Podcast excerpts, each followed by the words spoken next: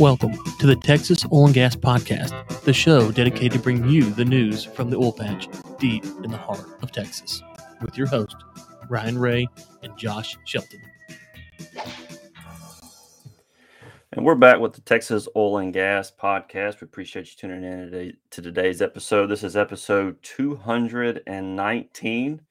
219. I'm your host, Josh Shelton, my friend and co host, Ryan Ray. Ryan, we missed a couple of weeks, man. Uh, it has been uh, been an interesting interesting time. So I'm glad to be back. Uh, for those of our listeners who don't know, I don't know. Are we are we telling everybody kind of where we've been? I guess. Uh, so we're we're COVID survivors. Uh, so we were.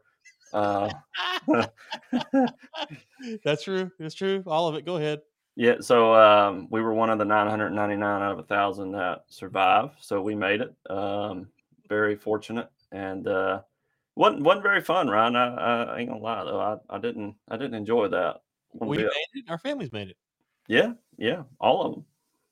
Actually, we had a super spreader, an unintentional super spreader. We had a party at my house, and it seemed like everyone who came uh, got it. And so, uh, but everyone, uh, by and large, I think is is back on the mend. So yeah, no. Um, and just real quick, I will I will tell everyone this now. Uh, your boy Joe Biden is changing this policy, I think. But if you can get the an- the mono, what do they call it? the mono Monoclonal antibodies. monoclonal antibodies. I call it Thanos juice. If you can get that Thanos juice, go get it. The sooner the better. It makes you feel a lot better. For me, at least it did. Um, so I didn't get too terribly sick. I didn't have to go to the hospital like that, but I was starting to feel pretty bad. Got the antibodies and turned everything around. Like literally, I got them at four o'clock, I think, on Thursday. Um, and I went pretty downhill for the next like three to four hours, five hours, whatever it was. About, I can't remember, 10, 11, 12 o'clock that night, I woke up. I was like, man, I feel, I feel pretty good. I mean, I didn't feel hundred percent, but I felt pretty good. And Friday I had a little bit of a fever.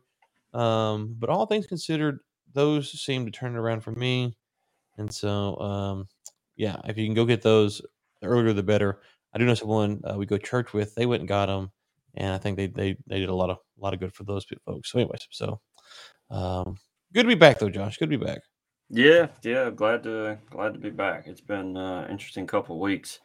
So Ryan, um, I've been following a, a couple of stories in the news. Uh, gas prices by gas. I'm not talking about gasoline. I'm talking about natural gas. Gas. Uh, yeah, Oh, the- yeah. Hey, real quick before you get into natty gas, let's thank our sponsor, Jubilee Royalty. Fund Two is getting ready to close.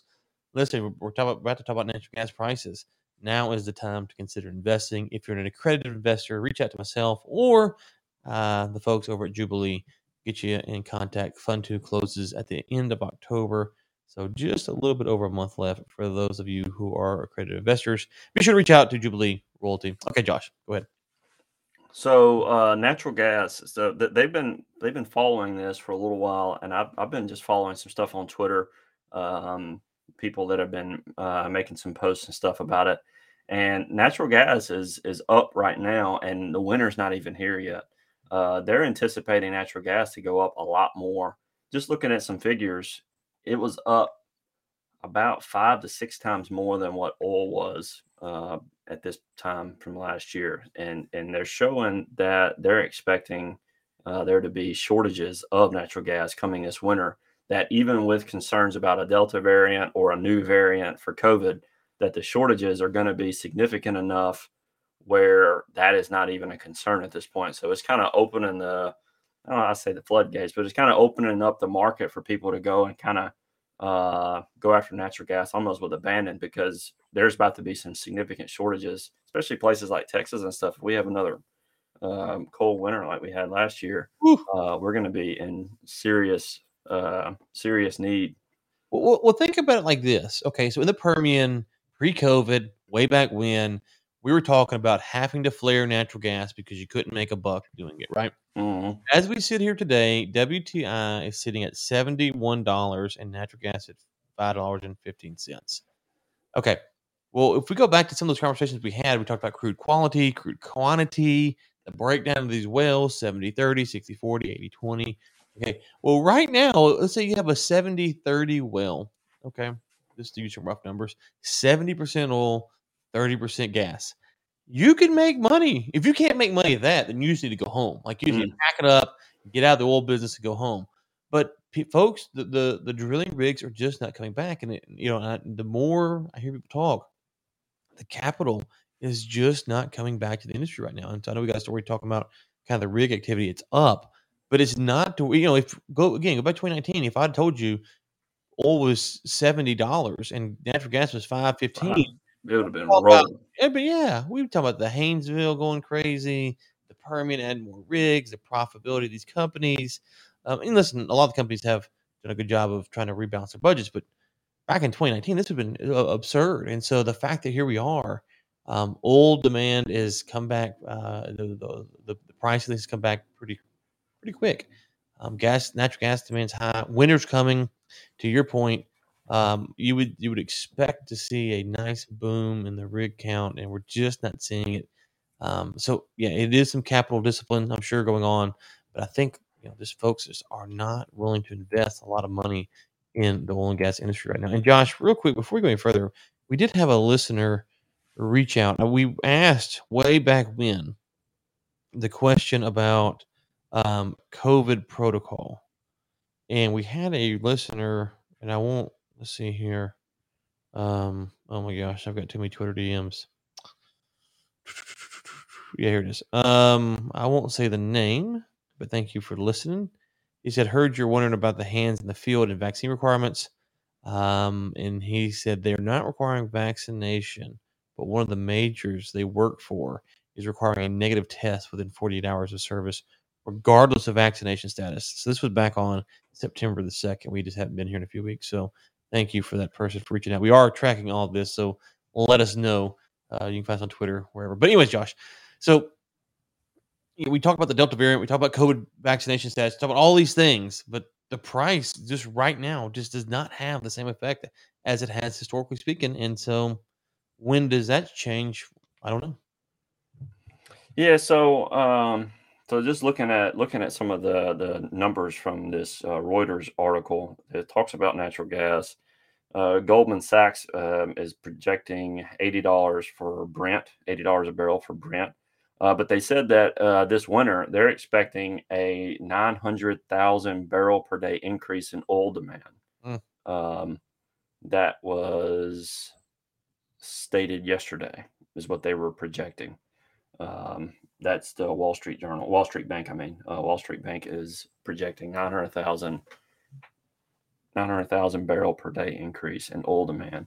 Uh, so if if if that happens, um, we're going to see we're going to see some pretty interesting things start to unfold. And I, I believe um, you may have talked about this with Ellen, uh, Ryan, but uh, based on uh, the production that we're seeing from some of these uh, countries, these increases, we were the I guess the, the Biden administration was expecting gas prices to decrease a little bit more than what they have, um, and the, I guess one of the reasons that that those prices haven't decreased in spite of some of those increased productions is because of a supply problem.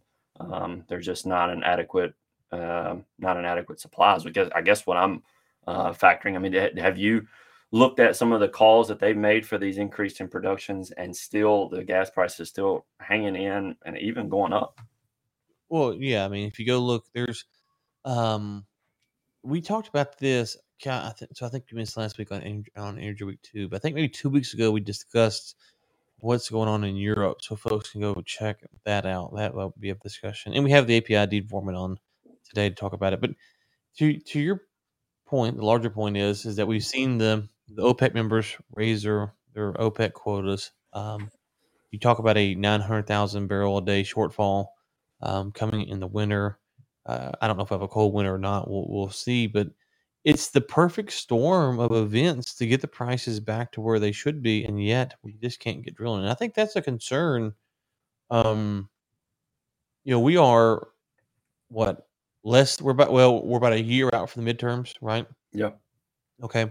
So, you know, this could, you know, does this last until the midterms? And then if the Democrats hold in the midterms, then does it last until the end of the Biden administration where prices continue to rise, but folks are just not willing to invest?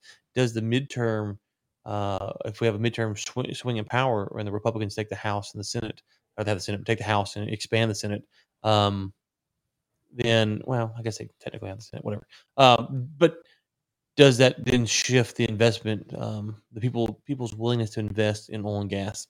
I, I, you know, I don't know. It's kind of a it's just a, it's just a weird time right now. And the, the I here's something to watch.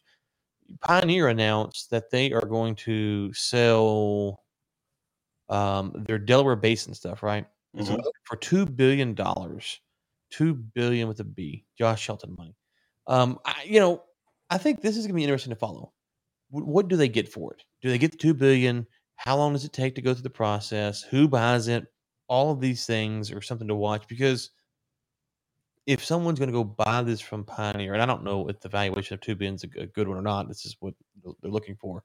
Um, if this gets snatched up pretty quickly, then perhaps that's a sign that things will turn around a little sooner than maybe we're thinking. But if this sits out there for a long period of time, of course, it could just be bad acreage, right? It could be bad acreage, uh, but it also could be that folks are just not optimistic about what's going on. And so I think this is kind of one of those stories that you can put on the hopper just to kind of see what happens here, who buys it, how quick does it go, what's the final valuation of this. I don't think we're going to see any more. Hey, we're giving you a billion dollars not to buy our stuff, right? No. I don't think we're going to see that anymore. So now we're Mm. looking to see like how fast do do things happen and how what kind of valuation do they get? So uh, there was an article that came out. Uh, this is something basically right in line with, uh, some things that we've been saying for some time. Uh, but uh, our good friend uh, Dr. Anas, he was at a event recently. I don't know the exact date of, of this event, it was pretty recent. But he was stated as saying uh, impact of climate change policies on demand are highly exaggerated, and the impact is mostly on demand growth. But basically, he he made a uh, a statement that um, oil demand will continue to grow even after 2050. Mhm. Uh, that that oil demand is not just going to grow here in the next 20 years, but it actually has much longer, uh, not only shelf life, but just demand growth in general. And so uh, he he made some comments there that are pretty interesting. We'll link it in the short uh, in the the show notes. But Mhm. he also had this uh, this statement where um, it's a quote from a New York Times editorial from like 1965. But it says, short of a nuclear bomb, the most cri- crippling affliction that can befall a modern metropolis is a total power failure. Um, and it reminds me last year, Ryan, of the cold snap when I lost power for three days, and I felt like a Eskimo uh, that hadn't had shelter in like two years. Um, yeah, it was brutal. it was not it was not fun and and i, I don't think I, a lot of these people can talk about esg uh, but when that happens um, esg doesn't matter anymore but we need we need power um, and i wonder if we have some of these shortages that's happening right now if something were to happen where there was a widespread power outage for let's just say 72 hours uh, I wonder if that changes the tune of a lot of these, uh, I guess what I would call morons that Mm. are pushing some of this, uh, some of these things. I wonder. Then again, the people who are pushing it probably would be pretty insulated. They probably have Teslas and um, generators that would get them through without much problem. But for the rest of us, I mean, it would be it would be uh, enough, I think, to at least cause a conversation to start to shift a little bit. Yeah, you know, I think going back to the Global Energy Leaders podcast days, I I theorized that one day we're going to over electrify stuff and not have enough power, and then you're going to have um, some catastrophic event that comes and people die, and, and unfortunately, that has that's taken to reshift the conversation. We saw that in Texas back a few months ago, and it didn't really reshift the conversation. So I don't know what it's going to take um, to, to kind of rebalance things. Um, the other thing that that Anas is right about is obviously the oil demand is going to increase. Um, I think he says barring you know a nuclear war or something like that, you know, beyond 2050.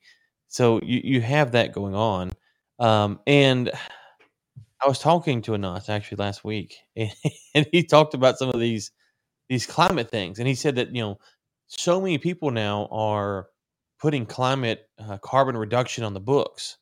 Um, and so, for instance, you go to a university and they start, they get a, was an arborist that counts the trees and does all stuff stuff. So that's like university will get an arborist to come and count all the trees. and then they will list, well, our carbon, we're carbon neutral or carbon reduction or whatever by 75% or 25% or whatever, based upon the trees that were already there, right? They didn't go plant a bunch of trees. It's the trees that were already there. So they haven't reduced anything. They're just actually now accounting for it. And so now, you know, it's like, well, okay, well, this carbon reduction was already there. And so, so he talks about, um, I, I think it was Shell maybe sold off uh, asset they counted that as carbon reduction, except for the fact that the asset was still in production. So, so the carbon the carbon neutralization or reduction didn't happen. It's just that Shell was no longer doing it, and so this new company was still doing it. But Shell pretended as if they were. So globally, you're looking at a, as a net reduction when nothing ever happened. And so, so much of this stuff is is just fraudulent and scammy and, and all that. So, um, but the important thing to remember is that oil demand is going up, and we have to figure out how to get the narrative back on our side um, where um, we can get you know people to invest in in our companies here in the U.S. And right now we can't do that, or yeah. at least.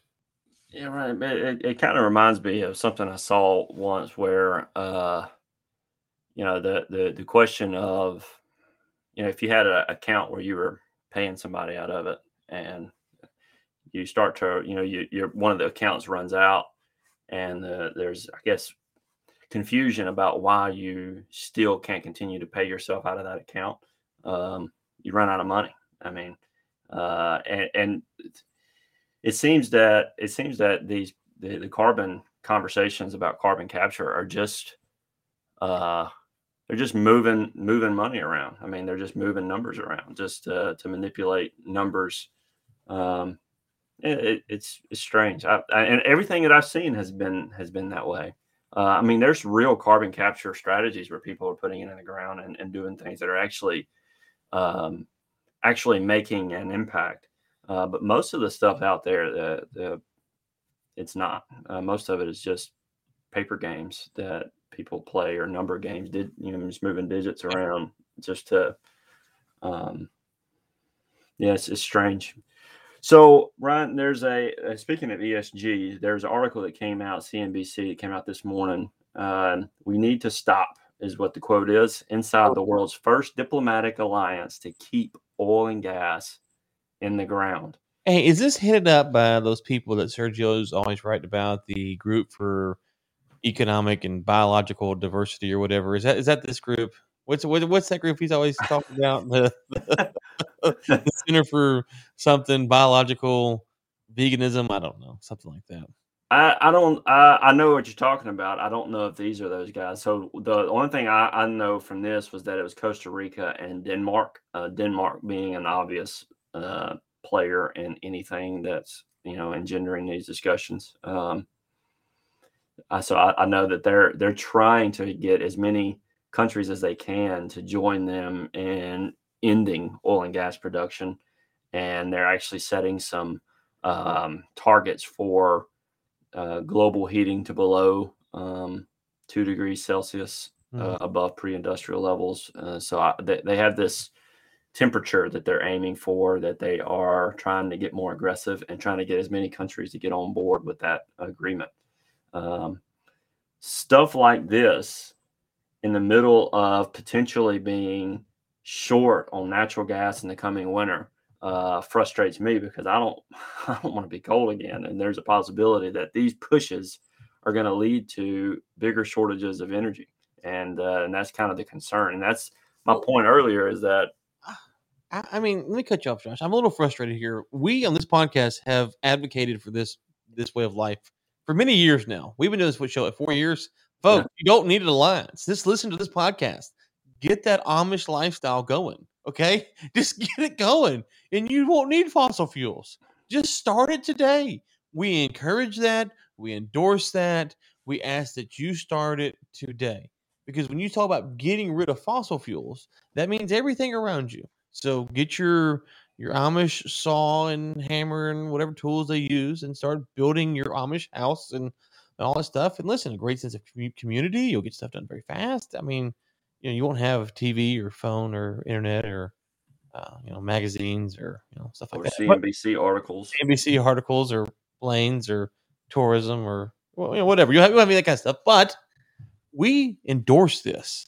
We just ask that you lead by example, and this podcast is dedicated to showing you exactly how that's done. Go to Pennsylvania, find your little Amish community, and just mimic what they're doing. That's as close as you can get. Or, or if you want to go back to like caveman status, you know, put a little loincloth on and run around, that's fine too. Like we're, you know, it's it's fine. But no one's actually serious about this. This would drive me crazy. Because to be serious about it means that you would have to get rid of all the stuff that supplies your life, which is what we talk, which is why we make this joke. You know, it's like North Face saying that we don't want to support oil and gas companies. Okay, well, shut down your business. Like, you know, it's, it's this rank hypocrisy that's just unbelievable. Unbelievable. Well, they rely on the ignorance of most people to say something because they, they say something that's stupid. Um, you have to rely on people not noticing how stupid what you're saying really is. And unfortunately, that's not hard to do in in the country because a lot of people don't actually think about where stuff comes from or analyze the statements that are made and put out by media. So all this ESG is kind of like that carbon capture where you go out and count the trees and then you say you did something. Uh, a lot of the ESG is the same thing. It's um, people are, are are having conversations and putting out a public display of their position and relying on the ignorance of the masses to make these statements because anybody that listens to this podcast or in the industry they know they know how how dumb it is but most people don't honestly uh, most people see what the north face says and they don't even put two and two together no they don't it's it's crazy and that's what's frustrating i mean netflix needs to make like a, uh, a, a oil and gas show or something like explaining where all this stuff comes from. Oh, Unfortunately, Netflix would be on the wrong side of it. I imagine Netflix would be. Oh gracious! It's uh, it's. Well, uh, Ryan, there's another article. Los Angeles County uh, votes to phase out oil and gas drilling. So, uh, just a couple of a couple of bad news articles here. So, uh, Los Angeles County they are planning to phase it out, and there was one specific company uh, Sentinel Peak Resources that have been producing, I think they said 3 million barrels a year. Mm. I think that was a number 2.5 to 3.1 million barrels a year over the last decade. They have, I believe, about half of uh, all the producing wells in this specific county. And they are, this county is looking for legal ways to shut down all oil and gas production, including old stuff, but mainly uh, new. So uh, the, the, places like this are, are, are doing this. And here's here's again, if you actually stop to think about what they're saying, they are worried about uh, the climate impacts. Well, if this three million barrels for the year is not produced, where does it come from? The chances are it's going to come somewhere that's actually going to have a more negative impact on the climate.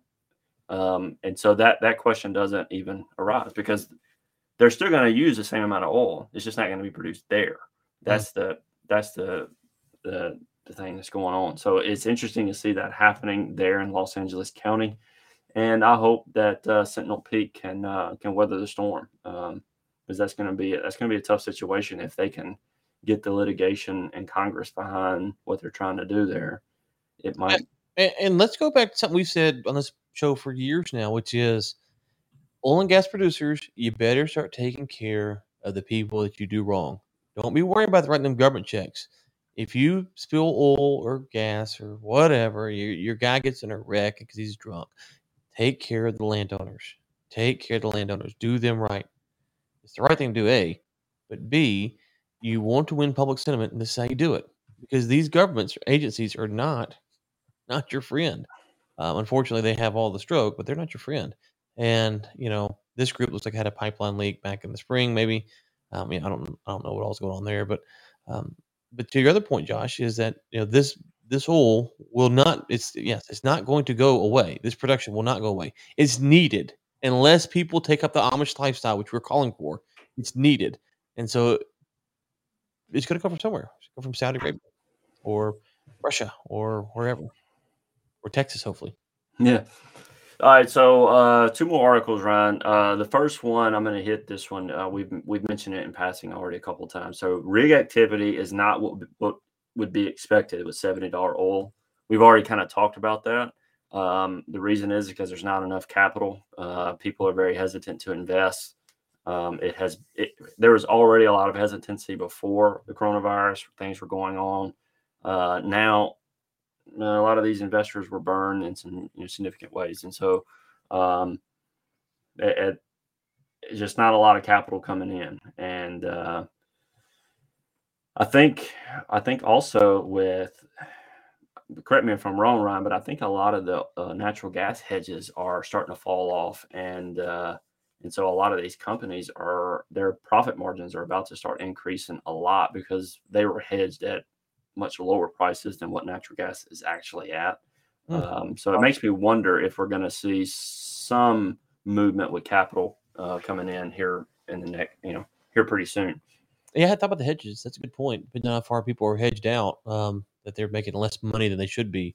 So yeah, I don't know. That's a good point. Well, I, I know, I know. I've talked to uh, people at Denbury and uh, and and a couple of places, and uh, I know that they said that their profits were actually a lot lower right now than what than what they should be.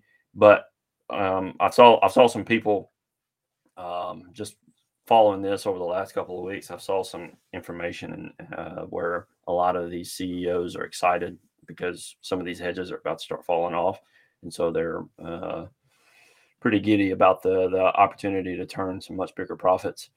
Uh, so Ryan, last article. This is something that we've talked about a few times, and I've tried to follow up. So this article is actually from September fourth. Uh, so we may have talked about this two weeks ago if we would have been on the show.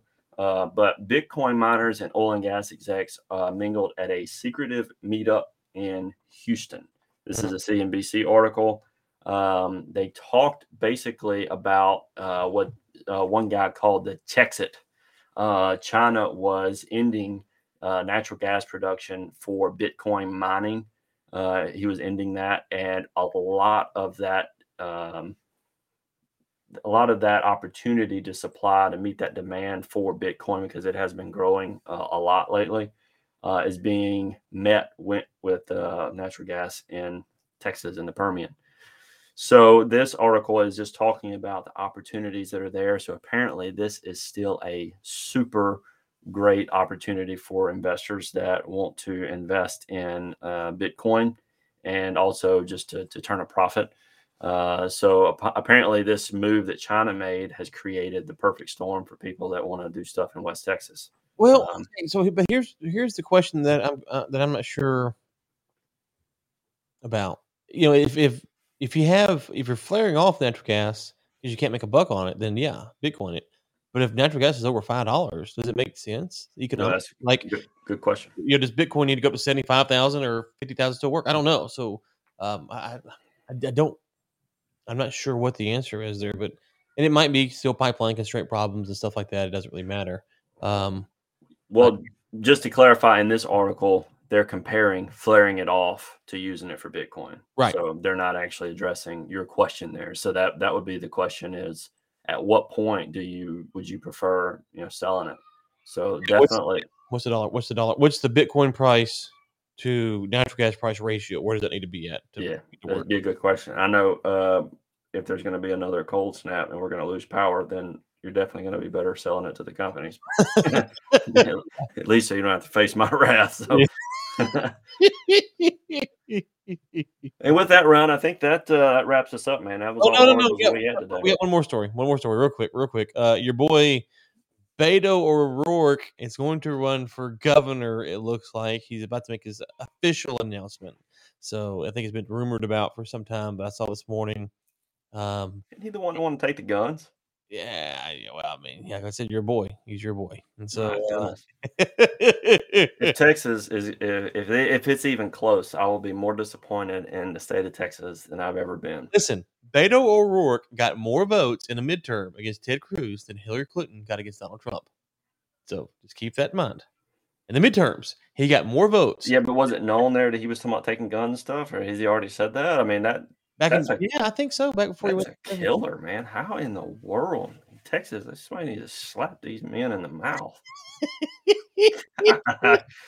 yeah, yeah. If Beto becomes governor, we're going to change the show to the ESG. the the Tree Huggers podcast. yeah. No kidding, oh gracious! All right, well, it's good to be back, everyone. Um, that's two co- two COVID survivors here. It's good to be back and uh, back on the program. And with that, until next time, keep climbing.